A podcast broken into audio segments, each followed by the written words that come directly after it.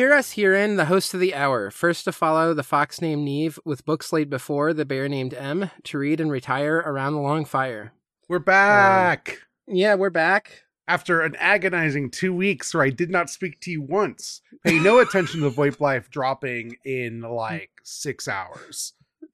That's not true. If this goes up tonight, this is Wednesday night, and the VoIP Life is scheduled for 3 p.m. tomorrow, that's Thursday, the 1st of December, um, and they can hear us talk about some anime bullshit. Yeah.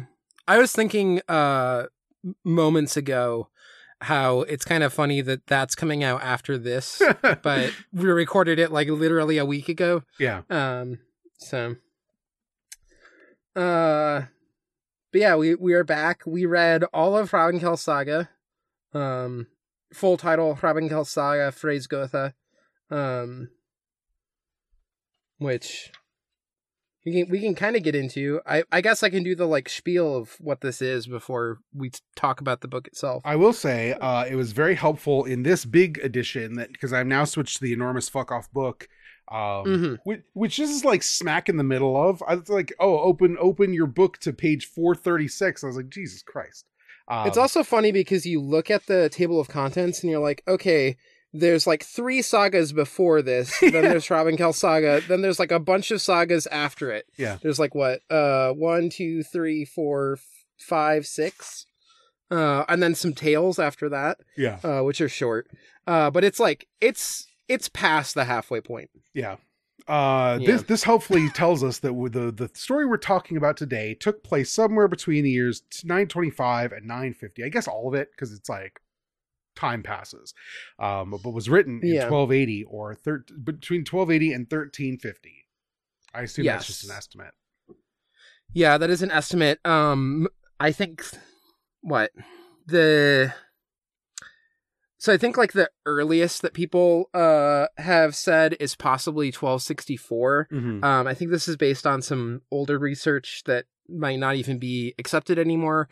Uh, but the only like possible name that has been given to this, and I I don't think he wrote this. I think it's just people trying to ascribe it to um a, a famous guy from the past. Uh, but there was a bishop named Brandr Jonsson. Um, and so there's like one guy who said that he was probably the one who wrote it because there's a certain like catechism tone to this. Um, and was trying to place it around when it seemed to be written, although that would be it would have had to be like right before he died he wrote this. Uh-huh. um and even then it's still a little outside the range of when people think it was written. So um but yeah, the oldest uh like extant thing from this is from the 15th century um and that is one page of vellum um and then all the other surviving ones are actually paper uh paper copies uh from i think like the like 17th century i think Uh-huh. um is that when i forget if there's uh i i have two copies of this so i'm trying to remember which uh translation i think it's the other one that we didn't read uh that specifically claims. Maybe neither of these do. Nope this one early 17th century yeah. Um so you know uh there there are a number of copies of this. There are a number of variations. Uh most translations seem to be from uh am 551c4 to which is what this one's from. That's my Um, favorite Metroid fan game. Yes. um but yeah, and uh, one note on that copy, uh, it is the one that most people use, uh, but it does seem like it actually had some like uh, additions to it, um, either by the author of uh, a saga called the Fljótsdæla Saga, um, or just somebody trying to like bring the two together a little bit more. Mhm. Um, so, uh, yeah, that's kind of the the history of this. Um, and then I talked about this a little bit last time, but there's sort of uh, this one in particular is like the the battleground for a lot of debates around our saga's history, our saga's um, just like literature. Is this some sort of folkloric thing uh, that's maybe taking on a little bit of a uh, form of literature or something? Mm-hmm. Um, but and like that debate has not been settled. But we can maybe talk about our feelings on this. Um, I would say that I, I think it has a there is a certain structure to it that feels like an intentional story being told, whether that's folklore or in the process of writing it as like literature. Um, but there there's like repetitions and structure around this. So, what what were your initial, uh, you know, vibe check on it, or how did you enjoy this? Uh, I thought it was good. I um, I felt kind of um. Eh, we should probably summarize it briefly first because I feel like Okay. uh the way it shakes out, I'm like of two minds about, and like I kind of I kind of like it both directions, but I feel like it's a it, it open the our book version opens with it being like, oh, some people say this is a very Christian parable, to which I say, not really. I feel like no. I feel like I don't Yeah. buy it. Yeah. Um some of this comes from I think especially like the very uh this is literature read of it. Um and some of it is specifically trying to to talk about oh here are themes that they're vel- developing um and let's tie them to biblical things because at the time that it was most likely written down um it would have been after Christianization which happened uh, in the year 1000. Mhm. So it's a story about pre-Christian uh, Iceland, but after the Christianization process happened. Yeah. Um, and so there's like, you know, the temptation parable within it, and and things like that. But uh, also, yeah, we can summarize it because uh, it does feel significantly less moralizing than a lot of other like Christian texts that I've read from from you know the Mhm. Middle Ages. Um. So for this one, we're not going to go chapter by chapter. Um, no. in part, yeah, there there's some great moments in this that I mo- might pull out. I'll like try to search for them and and pull out some lines. Yeah. Um, even if it's after we do the broad summarization. Yeah, it should be after we do the broad suppers. We should Yeah. go back and talk about bits that stood out. Um, so I guess I can do the summary unless you can No. interject as I go. Yeah, I'll interject, but you know it Yeah. better than me, so Um, so there is this man uh who he arrives when I think he's 15, I think they give his age. Um Hrafnkel. Um he is sort of the main character of the saga. Um and he arrives when he was a child with his father uh Halafrather. Um and they settle and uh make this farm called uh Athlabol, which would translate to like uh noble like house or noble home or something. Um and also the the valley gets named after Hrafnkel as well. Uh, he, uh, one this is in the like early period where um the structure, like the political structure of Iceland, is is still forming, and so he sort of uh like claims this idea of uh Gothorth over like a, a region. So uh eventually Iceland will be broken up into very specific uh quarters that had um a number of Gothi who are like sort of chieftains. mhm. Um I think it, it started with like 36 and then it increased as it went on. Um but when it was in- initially like founded as like here's the the political system we're doing, uh, I think it was 36 Gothi. Mhm. Um, and so he he sort of seizes one of that, but this is more like land grab seizing. It's not like a uh later on we will get people who have to like barter for them or things like that, which even happens in the saga. Somebody like is handing off their Gothorth, which Gothorth is like your the the uh intangible thing that gives you the position of Gothi Mhm. um, and you can give it to someone. Uh, but anyway, he he uh, claims this position as sort of a chieftain, as a Gothi, uh, and also he his patron deity is Freyr. Uh, so people call him Freyr's Gothi, uh, Frey's Gothi.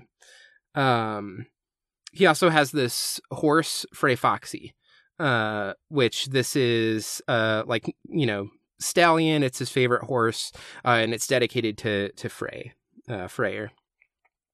Um, and so he says, if anybody ever rides this horse uh, without like my uh, explicit permission, uh, then I have to kill them because this has been dedicated to the god. Uh, and he does a bunch of sacrifices. He is considered like uh, kind and fair with the the people who are directly under him um, in this like chieftaincy, but is very cruel to everybody else um, and bullies people in neighboring valleys and things. Uh, he likes to duel people and kill people, and he never pays compensation for uh, people that he kills.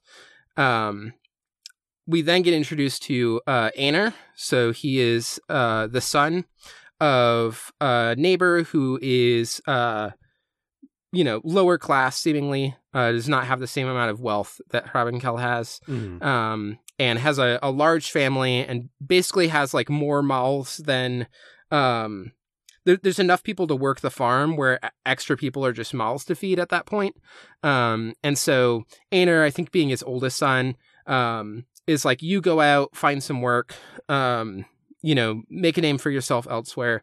Um, and he's like, you should have told me this like at the beginning when everybody was looking for jobs. Now there's no jobs. Uh, and so he ends up taking the position of shepherd with Hrafnkel. Um, and shepherd is like a very lowly position. Normally it would be like uh, young boys or something um, who, who would fulfill this role. Um, he loses he's really good but when one day he loses some sheep uh he ends up thinking he can find them when weather's clearing more um tries to catch a horse uh all the horses run away from him except for Freyfaxi uh and so he then catches Freyfaxi um rides him. Uh we know how this is going to turn out. Hrafnkel finds out uh goes out and just like axes him just Im- immediately you know asked him a few questions. As soon as he owns up that yes, I rode, I rode your horse, uh, he just immediately kills him with an axe. Um, and so his uh, father, um, who is his father, Thorbjorn. Yes. Yes. Um, so Thorbjorn uh, is upset about the death of his son um, and goes and asks for compensation. And Hrafnkel says, I've never paid compensation for the death of a man, but I will admit what I did was pretty evil. Um, and so I'm going to make you this offer, which is basically I'm going to like take care of you and your family for the rest of their lives.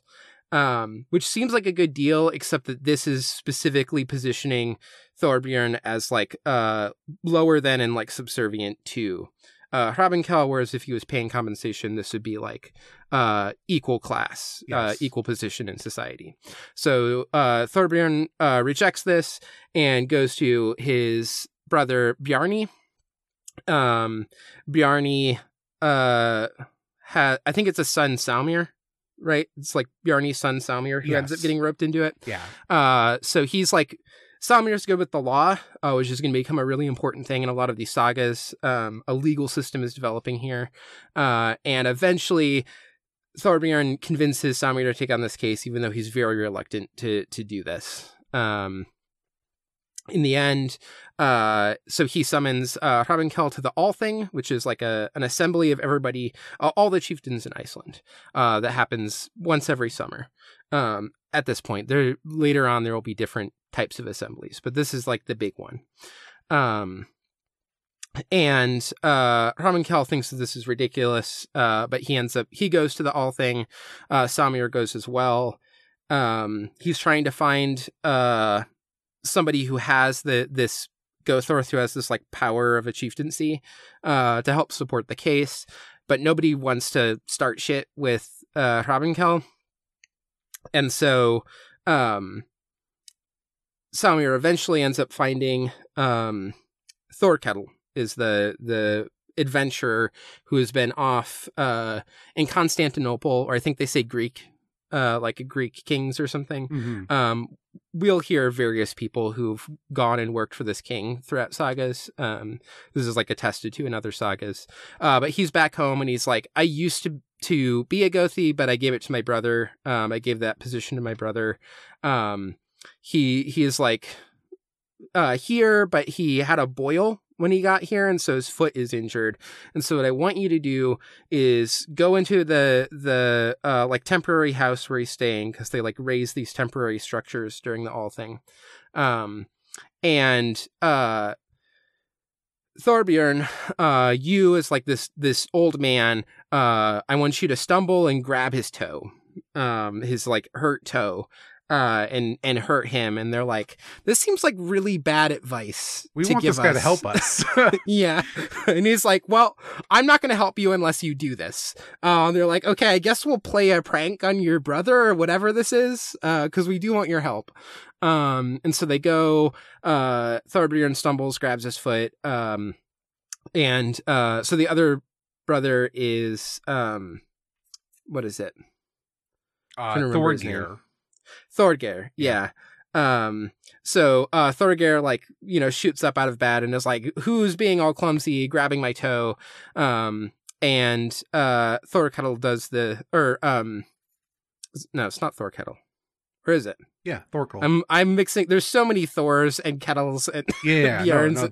So anyway. uh, basically, uh, so Thorgeir wakes up. He's super pissed because he, you know, his toe was like is like an open wound and they touched it or whatever. And Thorkel immediately is like, this poor man's just like.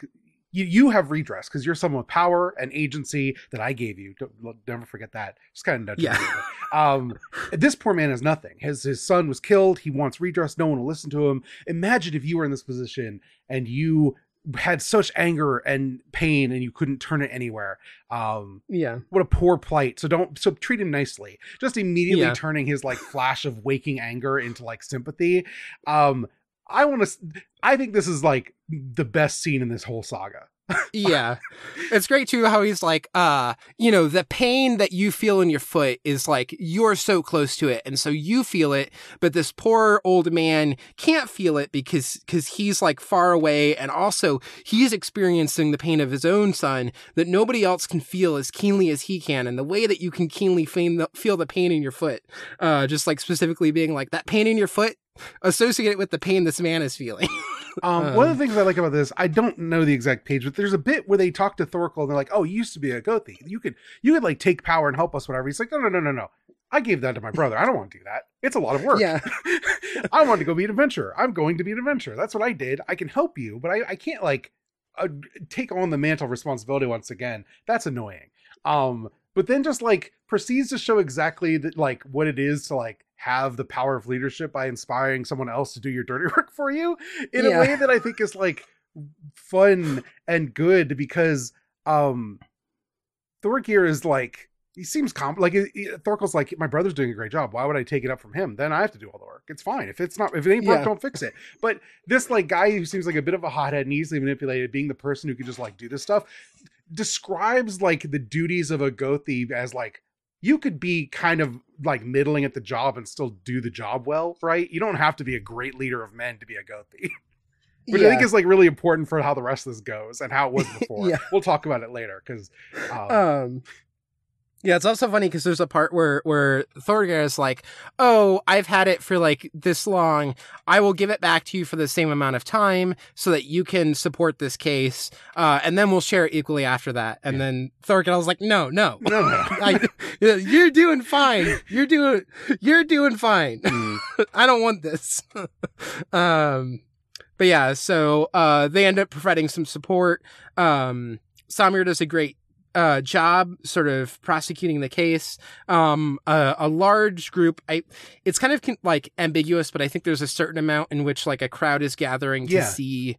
the way I this, read it but was then that there's he was also he was orating so hard that he gathered a crowd which kept uh uh Hrafnkel from coming and pleading his Yeah. case. So he like loses by default.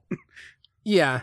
Uh, but also there's a certain amount to which some of the wording is like, uh, there are also some people intentionally trying to keep Yes. Hrafnkel back Yeah. as well, uh, involved in this. But, um, yeah, he ends up winning the case. Uh, Hrafnkel isn't able to go and, uh, sort of counter, uh, you know, do his defense.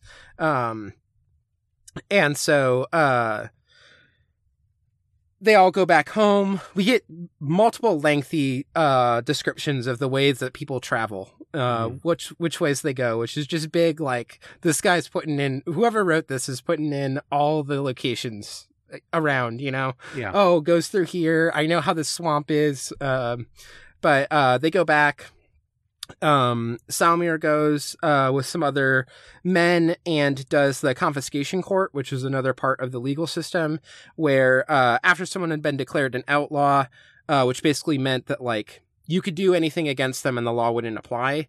Uh, but in order to like finalize that, you had to do this uh, confiscation court ritual uh, within, I think it's like an arrow shot of the the um, home where the the person lives.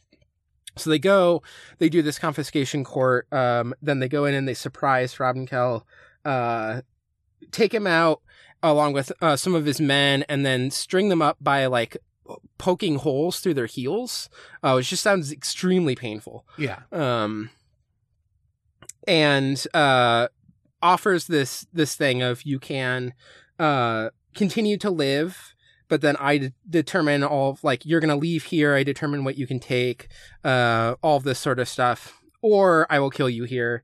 Um, and Hrafnkel says, uh, I, I will choose to live, and you sort of determine. So he gets sent off to um, another place that is considered not very good farmland, uh, with you know some basic provisions. Um, and Hrafnkel is just so like intrinsically good at this stuff that he just builds up another great farm there. Um, and ends up uh, taking on uh, a Gothorth again, um, takes on the role of Gothi. Um, meanwhile, Samr um, and like his family is living at Athlabol. Um, and uh, eventually, um, I'm trying to remember exactly how all of the it, like basically there's like no beef there's no seeming beef between them for like six years i think Uh, specifically, Um, it's important to say once he moves in, um, they decide to like push the horse off a cliff, set fire to the temple. yes And uh, Hrafnkel doesn't say shit about it.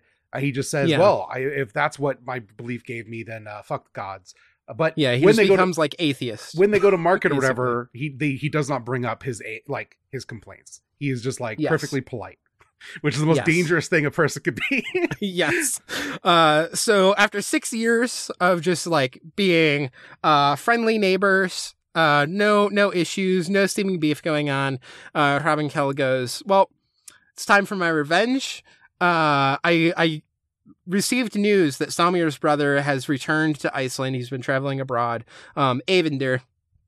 Uh, and he is uh going by now and um specifically because Hrafnkel has like a better understanding of the the bog and like swampland Mhm. um around he and also is less encumbered uh he is able to uh go uh kill Eyvindr although it seems like it's a it's a it's like a battle numerous people on both Yes. sides die but Yeah. he does kill uh Eyvindr and then uh manages to get back home before uh Samr is able to get word and and ride back out uh and try to aid his brother Mhm. um, the next morning, Hrafnkel surprises Samr while he's asleep, um, and basically does the same thing. Is like, hey, you can either uh, choose to live or you can die. But if you know, if you live, you you live on my terms. Um, and so uh, Samr chooses to live. Hrafnkel takes up residence at Athlabol again. Um, gives to what which family member is it that he gives um the other farm that he built up to is it like his son Or yeah, something? remember. yeah both of them end up like both of his sons end up uh having both when he dies Yes. i know that happens um but and then uh Samr eventually uh rides to seek support from Thorkel and Thorgeir again um and they're like hey we told you like kill him when you had the chance. Like we're we're not getting involved in this anymore. You you fucked up your one chance. Uh so they're not going to support him.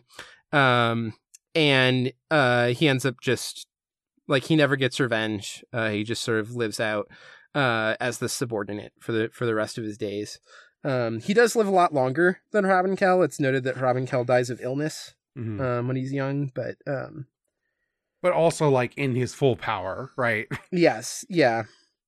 Uh, and the Norse at, at this time in particular uh, thought it w- was great, as we've seen from Volsunga Saga. They thought it was great to to go out young and full of power. Yeah. So, um, yeah, I feel like that's the the general synopsis here. Yeah. Um, I want to see if I can find a few of the good lines, but So I want to start with the description of Hrafnkel when he is originally Gothi. Yes. Um, he was unfair towards other people, but was well accomplished. He forced the people of Jokulsdal to become his thingmen and was mild and gentle with his own people, but stiff and stubborn with the people of Jokulsdal who never received any justice for him. Hrafnkel often involved. Uh, Hrafnkel was often involved in simple combats and never paid anyone reparation. No one received any compensation from him, whatever he did. Yeah. Um, which is uh, exactly the way to be like the world's worst chieftain. This I said it last uh, last time we recorded. Uh, how much getting into this stuff kind of reminded me of um of uh King of Dragon Pass. Um, this whole thing is just could be in the like how to play of King of Dragon Pass. Yeah. you got to listen to your circle. When you got to pay, you got to pay people cattle when you do them wrong. Otherwise, they're really going to hate you forever. You they will not get over it. Just give them the five cattle. Jesus Christ. Uh, um, Um. it's just it's just really funny. Uh, the way in which this is ordered is like his thing was that he was really good to his own people, but stingy with everyone else. And unfortunately, that makes you a lot of enemies. Um, and you aren't growing your like power base, right? That's the thing with being like that is um the people under you love you, but they're already the people under you, and some people will never be under you by disposition or geography. Um, whether that's Yeah. everyone around him, like uh like uh the, the like the two brothers, like um uh like Thorkel, um, who's not under him at all, obviously, but also uh, like Thorbjorn and Samr, who chafe at the idea of being under any man because all men are equal. Um, except Yeah. that's not actually true because society still exists and society's about power structures and imbalances. Yeah. Uh, someone's got all Um, the land and cattle. Unfortunately, that's just how it fucking works. We all hate it. Um, but they, you know, they do be living in a society. Um, Yeah. but um him getting like tossed and then Samr becoming uh the Gothi and ha- doing just kind of like a, a me- mediocre middling job where no one seems to care that much um and uh and um Hrafnkel going and just they say he's like he is going across he tills the land himself he rears the cattle like he's doing everything he is like he was Yeah. not just a chieftain in like the ability to order people about but like built the shit with his own two hands is like on some level it's good that he bided his time became powerful and fucked the guy over again. But also it's like this weird like story about like some guys are just better and have that Yeah. betterness is inherent in them and through their individuality and power will like always reclaim glory which is the part where i'm like this is not a christian parable. This is like this is like the most anti-christian message i could think of. Like the only way I can like it it's not a uh uh Christian parable parable to me Mhm. in it is a it is a parable about the divine right of kings if Yes. anything yes it's like some people are just made to be like rulers Robin Cal is made to be a ruler Salmir is not Ravenkel understands hustle loyalty and respect Mhm. um I did I did find the part I want to read uh the section with the toe. Um yes just read some of that. So uh here's the the initial one of uh Thorkel said, I promise to stand with you rather than against you because I think it's necessary to bring a suit after the slaying of a close relative. Now, you go off to the booth and walk inside. Everyone will be asleep. You will see two leather sleeping sacks placed across the floor at the far end of the booth. I just got out of one of them, but my brother Thorgers uh, is sleeping in the other. He has had an enormous boil on his foot ever since he came to the thing. And so he hasn't slept much at night. But the boil burst early this morning, and the core of the boil came out. He has been sleeping ever since, and has got his foot stretched out from under the sack onto the footboard at the end of the bed because of the inflammation in his foot. Have the old man lead you as you go into the booth. He looks rather decrepit to me, both in terms of sight and age. and then, man, said Thorkel, when you reach the sleeping sack, you should stumble badly, fall on the footboard, grab the toe that is bandaged, jerk it towards you, and see how he reacts. Samir said, You may be giving us good advice, but this does not feel like the advisable thing to do. Which I just love that line. that's how i feel when i get advice Yeah. that sucks too yeah. um yeah, and then I can uh what? Here's the part where um Thorgeir gets mad after this happens. Um And Thorkell says, uh, He didn't mean to take it out on you. He came towards you harder than he intended, and has paid the price for his weak sightedness, just as he was hoping for a little support from you. It is noble to extend generosity to an old man in need. For him, it is not greed, but necessity that makes him bring a suit for the killing of his son. All the other chieftains uh, pay refusing to give them uh, their support, which shows just how ignoble they are. Um, oh, where's the part about the Oh, this is sorry. The the the best parts before that. Uh, so this is the uh, don't be so fast and furious about this kinsman. Uh, which I did just laugh at Fast and Furious together like that. But anyway, uh, it won't do you any harm.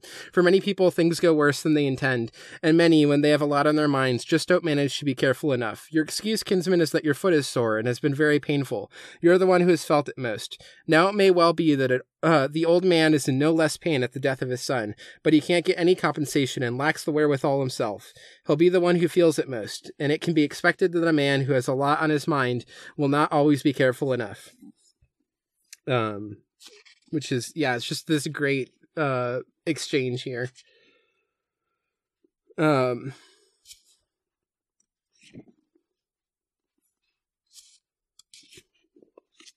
Yeah, I think I don't know if there's other big stuff in this.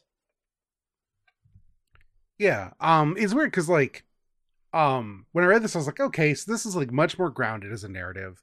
Um Yes. It's weird in that it's like a story like it's not even like the part where Hrafnkel gives up religion when his temples burn and his horse is killed. It's it's specifically that like the religion gets him in trouble in the first place. The reason that he uh like when the, when he comes in when the horse when it, when the horse br- interrupts his like dinner to show up and be like exhausted and dirty he's like shit this is a real problem because a um I swore that I would be as part of my tribute to the gods I wouldn't let anyone ride the horse uh, without my permission and B, uh, I said I'd kill anyone who did. So I got to do that because otherwise the gods are going to be angry with me um, because I violated my oath and are uh, you know violated my promise to them. Um, and he goes, the guy and is like, if you had just asked, I would let you ride the goddamn horse to get the sheep, but you wouldn't. You didn't bring it to me, so now I got to go through this. I don't want to go through this. I'm gonna go through with this. And like being willing to like do this thing that he recognizes like way harsher than he would normally be and then it uh, like availing him nothing. So it's not like yeah. like Odin does not come down and thank him for his service, right? In like the way Yeah. that we see in in like Volsunga Saga. Uh he suffers for it, and then his temple and his horse both get killed when he like destroyed when he's not there. So he's like, why would I fucking care about any of that? Um it's so like atheistic in a way that I was really surprised by. Yeah, yeah, they're you know, hopefully people are reading along, but if they haven't and they're listening to this, like Freyr is not a character in this in any way, in the Mm. way that like Odin kind of was. Yeah. Um, he, it, you just know that like Hrafnkel is dedicated to him, uh, has these shrines, does sacrifices, and is like dedicated this horse to him. Uh, but there's no like, there isn't a thing that talks about how he does the sacrifices and then gets these boons or anything like that. Um, he's just kind of doing these rituals because it's uh his faith, but it, it's taking this perspective that um, yeah, is very like atheist about it, um, or at least you know. This was probably written by uh, a Christian person later, um, although there's also some stuff where uh, there's lots of jokes about how uh, Icelanders are not very religious right now, and that's kind of always been their approach to Christianity. Um, that like Christianity came in and said this is the new way of doing things, uh, and they've just sort of accepted it, but nobody like changed that much. There wasn't like a, a radical shift in belief. Um, this is over exaggerating, I think, but it's a it's a uh like a, a thing I've heard said from from various like Icelandic sources. Um, obviously, there's also there has been some very like significant religious uh, Christian people and organizations throughout Icelandic history, uh, but sort of the the common person is not necessarily always. Um, a- as like deeply religious as some of the stuff that we'll see when we do the kings of Norway. Um, so, because um, there's some where we will uh, read about. I don't know if it'll be in any of the books we read, but there's some moments where uh, we will see depictions of the Christianization of Iceland. Okay, um, that's exciting. in the sagas. Um, and it's it's interesting because it, it's it does feel so much more legal and political. It's about like we come together and we agree to do this because this is what like has already happened in you know Norway and Denmark and Sweden. Um, and if we're going to like keep dealing with those kings, we should probably like align with what they've done.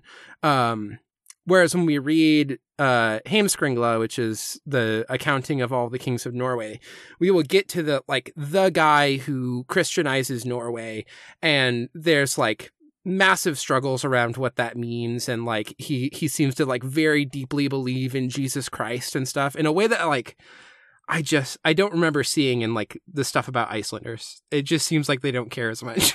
so um yeah, I wonder if that's part of the the reason why this tone is so there's not like a in addition to to seeming uh very atheist about the the like Norse gods here, there's no part that really feels like it is trying to assert like um you know a single mono- monotheistic deity or something who who then uh bestows anything on anyone. Um which yeah, it is interesting for especially a medieval thing like this. Um uh one other thing, I, I think a little bit of this probably came up in the the summary, but I think is worth emphasizing. Um, is there is so there, there's sort of a structure here where the longest section of it uh, builds up to the death of Einar um, when Hrafnkel kills him. Um, so you sort of get the the build up to the death of Einar you then get the build up to the uh you know outlawing Hrafnkel um and this process of like stringing him up and everything sort of his fall uh and then you get both of those very quickly mirrored with uh the the death of Eyvindr and then like the reversal on Samir where he's the one who gets um he has his downfall. Uh, so there's sort of this like parallel structure um, that almost provides these like three acts of the the build up to the first death, the build up to um, the like the climax at the um, the whole legal proceedings and um, confiscation court and everything, and then this build up to like sort of this very rapid dual uh, final climax where everything gets reversed um, again um, which is I think it's interesting because it's so much more structure than anything that we saw in the Volsunga Saga, which just felt so much more like a collection of various stories. Like this one has this uh this internal structure to it that it, yeah. I find this uh, is like this is like uh, like an like an Aesop's fable, right? Like it's mm-hmm. just so concise and uh specifically is about like ah this one man like fell like his hubris leads to fall, but then another man's hubris outstrips it, and he finds himself with the opportunity to reclaim uh, his place. It's a little like messier than one of those, right? The, the, what is the moral of Hrafnkel Saga? And I just, I, I, I, honestly don't know if I could tell you other than don't fuck it up when you're put in charge. Maybe yeah. if you're if you're told you can kill your enemy, you should kill your enemy. yeah, there's definitely the the read I can have of um you know, this being about like some people are just like uh better at ruling are mm-hmm. meant to rule. Um I think the other thing that I can read into this, and this is some of me the the reading that I have uh of Njal Saga when we get there, mm-hmm. uh, which I feel like I keep talking around. Um, but I mean it's a big one, uh, but it, it's notable and it's um one of my favorites and one of the the most like uh popular for a reason. Um we are covering I know. that. I bought my copy yesterday. Yes. so yeah, we are covering that. Um, I couldn't do the first season of this without us talking about that one. Mm-hmm. Um, but so much of that to about Njal Saga to me is about like, even though it is set uh before the actual um like Sturlunga saga, uh the like Sturlunga um, age in Iceland, which is when a lot of stuff was being written, and was when uh, this political system was sort of falling apart. Um, and it was specifically falling apart because there was a lot. Uh, there were a lot of uh, families that were and like individuals who were hoarding Gothorth, and so uh, stuff was getting consolidated between two main families who were feuding. Mhm. Um, and so what was once like a, a bunch of loosely affiliated chieftaincies, uh, all trying to sort of agree on a common legal system. Um, that, and we can talk about this as it goes on, but what's interesting too is that you can kind of opt out of it. Um, the legal system will call you an outlaw and re- will remove you from it, but also anyone at any time can kind of choose to, to be an outlaw, um, in a way by just acting in outlaw, uh, like outlaw ways.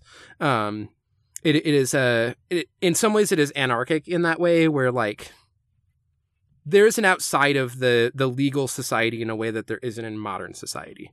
Uh, I can't choose to not be a part of capitalism in the way that people couldn't choose to not be a part of this system. yeah. Um, but uh, yeah, that was sort of uh, breaking down, and I I read a lot of um, Njála about being like these ideas of revenge and consolidation of power and things like that, and how that is going to lead to like the downfall of this proto nation that that Iceland is uh, doing this experiment with. Um, and I could kind of see like a similar thing happening here, uh, potentially where it's about how um, someone like Hrafnkel, like you might have legal redress against him, but when he has so much power and influence, it is very easy for him to reclaim it. It's very hard for people to challenge that. Um, and so, you know, he, he succeeds in spite of the law, uh, rather than because of it. Um, Samir succeeds far more because of the law. Um, whereas Hrafnkel just kind of has enough power that it doesn't fully apply to him. So I could see that also potentially being what's happening here is that it is it is talking about how some people um, are sort of uh, able to exist outside of the the law uh, just because they have enough power at their disposal, which is something I think would would have been front of mind for someone writing this in the you know 13th or early 14th century. um, Yeah. Um, um, but yeah, it's, it's good. It's nice to have a story that reads as just like a story. Um, I uh, enjoyed rooting for these people, despite them regularly choosing to be their worst selves. Um, the thing about like Ravenkel is, um, like yeah, he goes and builds his farm, and he becomes a guy that people like again, like again, and now he's a little, a little more generous, just seemingly by inertia, in that like he needed to build a power base, so. Uh, Yeah. he was forced to be, but like at no point do I go Ravenkel's like a good guy. yeah. there's no there's Um, no moral rightness that I assign to him. Um, other than Yeah. I, I do like when a guy gets revenge after being nice for six years. I think that's sick in Yeah. all instances.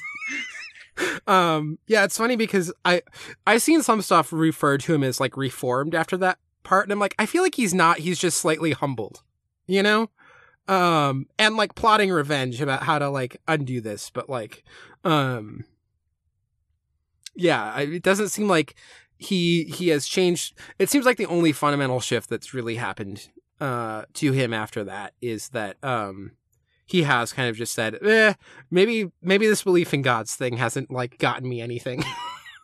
Um yeah i as i was reading this too i think um i was happy that i picked this for one for us to do early because uh there's actually a fairly like it's short but you get a number of introductions to things that i think are going to be important in later sagas that we read but maybe not explained in the same amount. Uh where like here we get like a kind of a clear explanation of the process of taking someone to court and declaring them an outlaw um and the process that you have to go through to do that.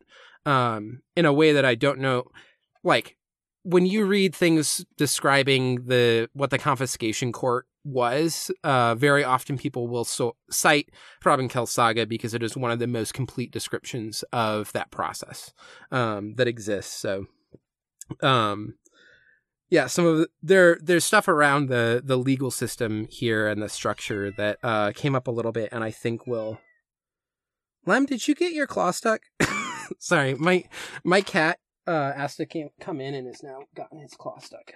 Um, yeah, I feel like there's some stuff around the legal system that we've uh we've gotten here um, that will be useful to sort of keep in mind as we read other sagas, um, and that may not explain them as clearly as this one does. Yeah. Um, I do Um, like the uh, just the idea of like the Althing and uh, the Gothi kind of like having to reach group settlements of these sorts of issues. Um, Yeah, I just there aren't a lot of like even in ancient literature there aren't a ton of pieces of literature that are extant about like a world before like a monarch like a over like an overriding authority. Yeah. um, it's just Um, really interesting.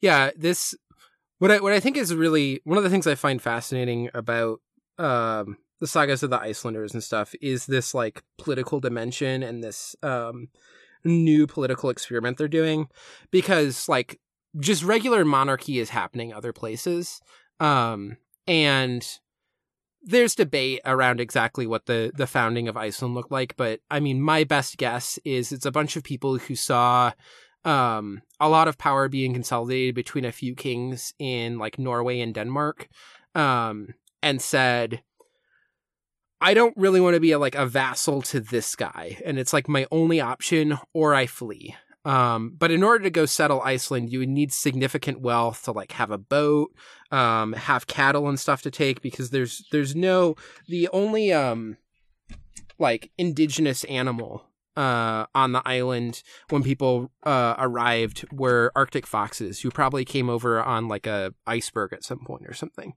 Um, and then like birds and fish, but like the only land animal. There was no, uh, there's hardly, I think, even any insects. Um, there's like not a lot of, uh, like today, the mice and rats that are there came over on boats. Um, that that those did not exist there at the time that people arrived um and so in order to go settle there you need significant um wealth in order to like gather a boat uh get livestock get uh stuff so that you could set up farms and, and grow things there as well um all of that also probably a fair amount of uh stopping by ireland to getting and getting slaves um because there's a, a definite like influx uh, influx of Celtic culture in Iceland compared to a lot of the the rest of the Nordic world. Um, and so basically, you have a bunch of people who wish that they could be king, but don't actually have the power to seize like a kingdom. Um, landing on this island and then trying to develop a system where everyone can kind of be their own little king, uh, and like have a system to to resolve disputes that aren't just well, one person becomes the king of all of Iceland. Um, was kind of what they were trying to avoid. So, um, yeah, that stuff will be, I think, get interesting too as we we get more about the settlement and stuff that develops later. Um, but Iceland, the the no kings. uh yeah Um, it's cool um because like you know you get it like Gilgamesh is about a, a supreme like a supreme ruler, right? Like I, all the Japanese stuff is Mhm. about imperial courts and and empires fighting other empires and seeing something that is much more like a collective chief. It's just it's just like so outside of my uh perception of like what survived out of historical literature. It's really cool. Yeah. Um and there I do think that this is like an early experiment in a representational democracy. Um you did have a certain amount of choice in like who was your Gothi. You could choose who to go with. Um you couldn't you couldn't like elect someone to that position, but you had if more people gathered around one person, that person would have more power. So there's a certain amount of like uh this early experiment in that. Um but also there there are versions of uh there are people who will talk about the sagas as like oh this is uh like about a democracy or something and i'm like it it's far thornier than that it's far more uh it is a bunch of like petty tyrants Yeah. um but it is still interesting because of that weird tension between uh it's like petty tyrants accidentally trying to develop a democracy um just to like not have to deal with the losing their power in in conflicts um, Yes. which is is fun um yeah, I don't know if I have too much else about this. Um, I I haven't been so I've gone to Iceland uh twice before, but I've never been. So this all takes place basically on um like the eastern side of the island, um, and I Mhm. never went that far east, so I've never been to these the areas that they describe here. Um, other than the original site of the the Althingi, I've been to Thingvellir. Um, so uh, which is where they all gather. There's no longer the temporary, the like dugout parts for the booths, but um, yeah, it's an interesting site now because it's actually uh ended up accidentally being on a fissure line, and so uh, since the age of the sagas. Uh, Iceland has been like literally splitting apart at the the point where everybody came together. So, Mm, I'm gonna call that an omen, maybe. yeah. If you believe in such things. um yeah i feel like the one truly like i guess there's the dream at the very beginning uh which is also attested in the book of settlements um about like leaving the valley that that um Hrafnkel's father has hmm we didn't cover it because it's not important um but i feel like the one other kind of supernatural thing here uh that you could kind of chalk up but the whole like all of the horses run away except for uh, Freyfaxi, who's just like, you know, seems like rooted to the earth. I think it Well, it's weird. It's like the there's like a totally reasonable explanation in that. Um, what's that guy's name? The the shepherd. Uh, Einar. Yeah, Einar is well could generously be described in like the insinuation of the book as like an oafish layabout. Um, Yeah. who needs a horse and all the horses are kind of like they're like horses that are ridden but are like kind of allowed just free range right now so this guy who lumbers up to them chase them off except for the one who's never been ridden by anyone other than like one man uh, so of course it's not going to run away because it, it doesn't Yeah. know to be afraid of people because of its like sacred nature Yeah. Um. Yeah. But uh there are some there are some great moments in that. I forgot I remembered the being strung up by the holes on the back of your heels, uh, but I forgot it was this saga. So um there's the part where that happened and I was like, ooh yeah, that happens in this one. Um we'll get some descriptions of some other uh pretty horrible deaths but um there's i don't i have no idea which one it probably comes up in the um Heimskringla the one that's the history of the kings. Um but there's this one type of death uh that i'm trying to remember there's a specific name for it that was like comparing it to the to eagle's wings or something. Um but they would like cut someone's back and then pull their lungs out through their back while they were still alive which just sounds horrible. Um so yeah if people are are squeamish around some of this stuff it will recur. Um uh, i didn't even think about that. Yeah. Um i do feel like in general the way that we got fights described here is pretty close to what we'll get um where it is just like these men died or like he swung his axe and that was his death. Um everything feels like weirdly clinical. Yeah. um i don't know if you have anything else no i think that's about it uh good Uh, saga unfortunately we're never gonna read another one where we just do one and done ever again Well, when we get to Heimskringla, like there's a bunch there, but some of those sagas are sh- so short. We'll be reading like two, Okay. um, because it That's- is it is that's just a not on the collection schedule of yet sagas. though Uh, I think it. is. Let me oh is it oh it is you're right elf. Yeah. I uh I because there was only one line I totally missed it. be honest. Yes. um. I just I just my brain just put the, all those uh Heimskringla ones is like one saga, even though they clearly are not. It's a bunch of different things. Yeah. Yeah, so there's a number. Um the funniest one is uh I think it's uh Olaf Saga Kyrra, which is Uh-huh. like um Olaf the Kind or something. Mm-hmm. I think is how it's translated. Uh, and it's like literally two pages, and we can laugh and talk about why it's two pages when we get to it. Okay. Um, but there's a, there's a uh, I th- I think there's a clear reason why it's two Okay. when we get there. So, um, we'll see how we feel when we get to this. Some of these we could possibly break up into two, like two weeks instead of doing them in the same week. But um, yeah, a number of them are pretty short, like around this length. But I think we're gonna we're gonna pick up the number of pages we read starting next time. So, Okay. um, so yeah. what are we doing next time then? Uh, next time we are doing Laxdaela Saga, um, or the the translation, the title, uh, that's in the same the sagas of Icelanders tome that we have, uh, is the sagas of the people or the saga of the people of Laxardal. Um, this translation is by Keneva Kunz. Um, so there there's a different uh translation also by Penguin Classics, I think. Um, Mhm. so again, if people have a different version that they want to read, um, you're probably fine. Uh, Yeah. There may be discrepancies, but um, I, I, there are already discrepancies because I have to come here every week and listen to you tell me how to say all the names because that's not what's in any of our books. So. yes, um, this is just me.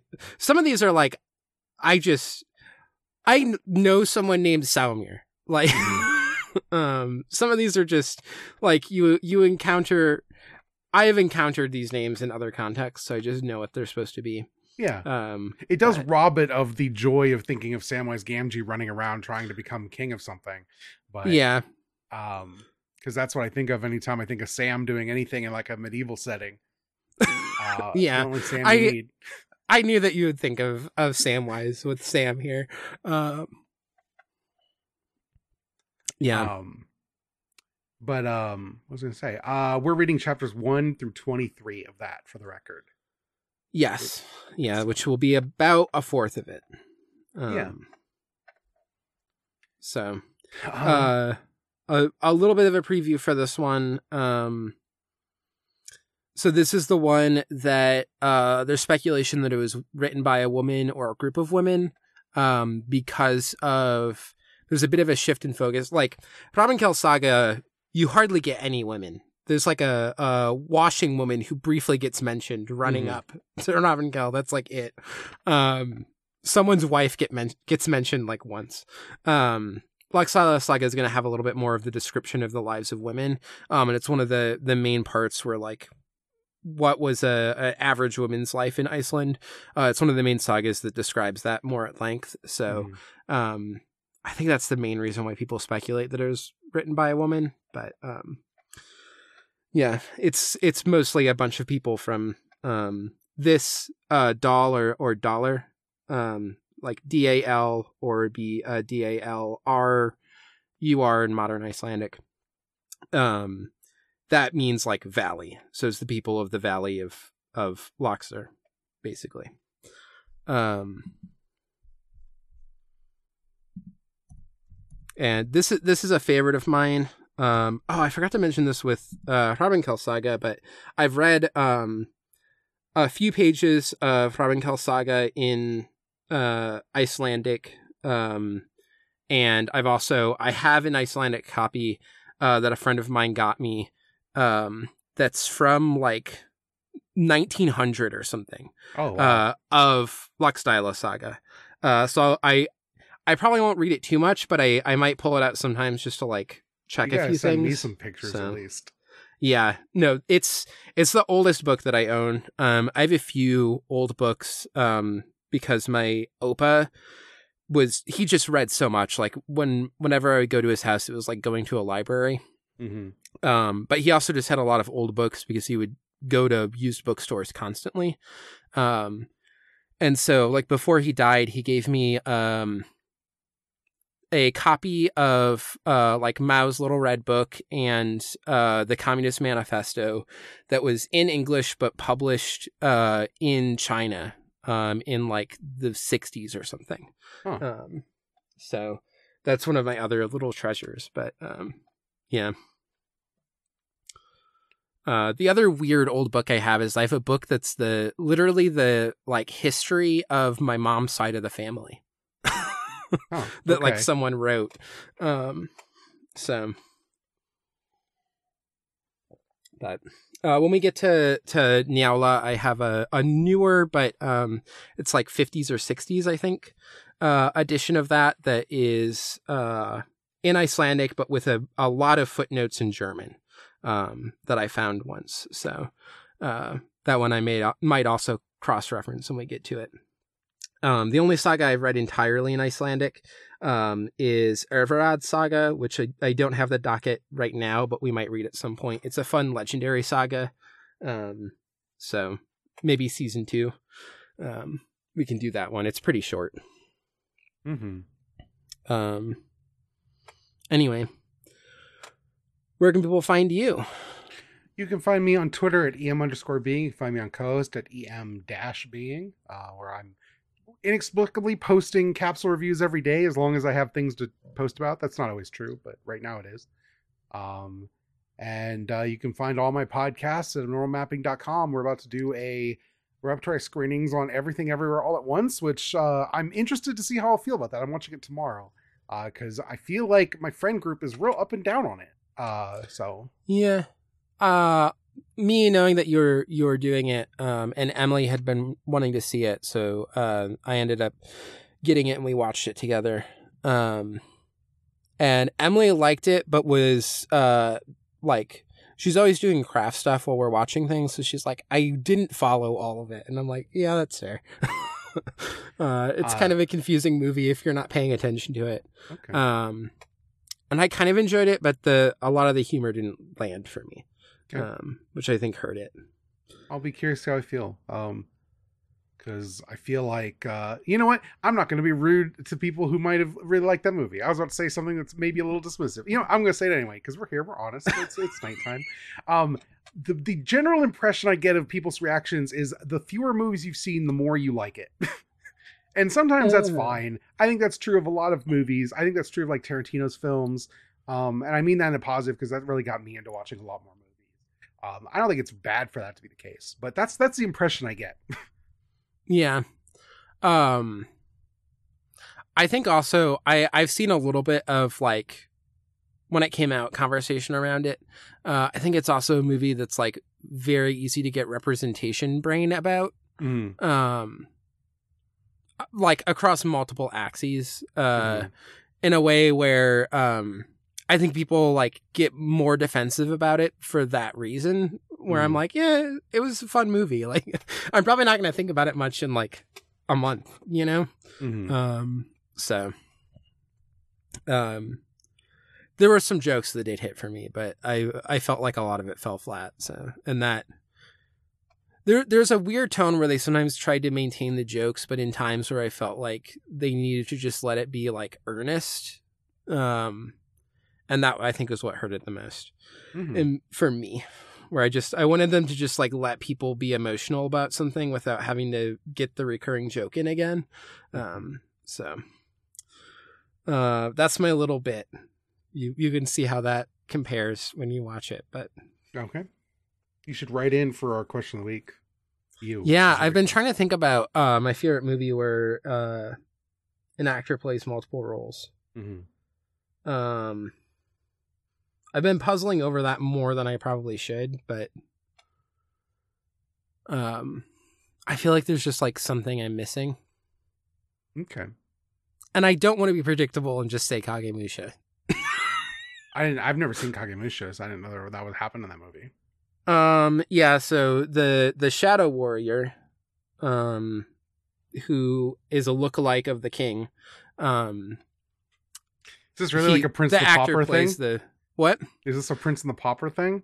Uh, no. So the the Shogun, uh, it's. I was making jokes about this when the Queen died because I had been joking for a long time that this had already happened with her when she was like sick over winter that one year. Yeah. Um, where so they they get a guy who's just supposed to be a lookalike, um, for you know, uh, what are they, what are they like? Presidents still do this, where you have like body Dave, doubles. You're talking about Dave. Well, but you have like a, a body double in case they get like yes, yeah, as like an uh, basically an, another assassination target. Um, and it's just supposed to be that. Uh, but then the king dies, but at this point where they're like, we kind of, or the shogun dies, but at this point where they're like, we still kind of need the shogun for like the political reasons. Like we need him to be alive.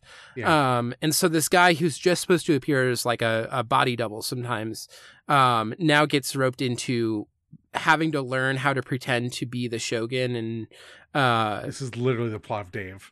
yeah Uh, but what's great about it is that it's a kurosawa film that is Yeah. like very slow and uh is about like the identity this man taking on the identity of the the dead shogun and all the stuff around that um and you can see how that could be like it's long you can see how it could be really like dry but interesting but it most of it is just a comedy which is Yeah. great it's just Much great like to see Dave. kurosawa yeah yeah it's good though you should watch it Yeah, no, It I should. I like Dave a lot. So Kurosawa Dave sounds great. I I'm not saying this facetiously. I love a '90s, like a mid '90s comedy more than basically anything. So um the the without saying too much about it the part that i find the funniest is how uh like all of the men are just instantly fooled by this like fake shogun. Um or maybe he's the daimyo. Yeah i think he's the Mhm. daimyo.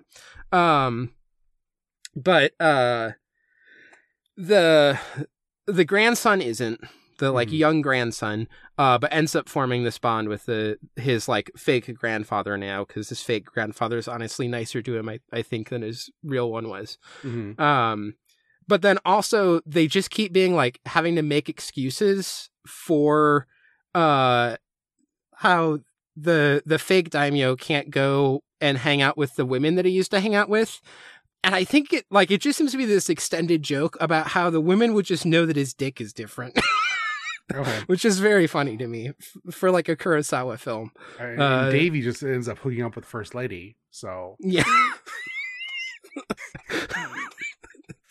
um it was the it was the last uh Kurosawa film that um I I hadn't seen it for the longest time and it was like since Kurosawa when people are dead sometimes I like specifically hold on to one thing that I haven't experienced yeah, I have their work. multiple or uh, Orson Welles movies I haven't seen yet for the same reason. I'm like, Yeah. they're not gonna make more of them.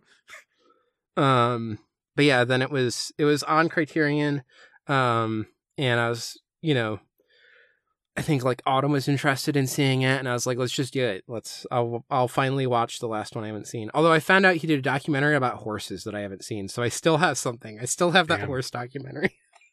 Doesn't feel the same though.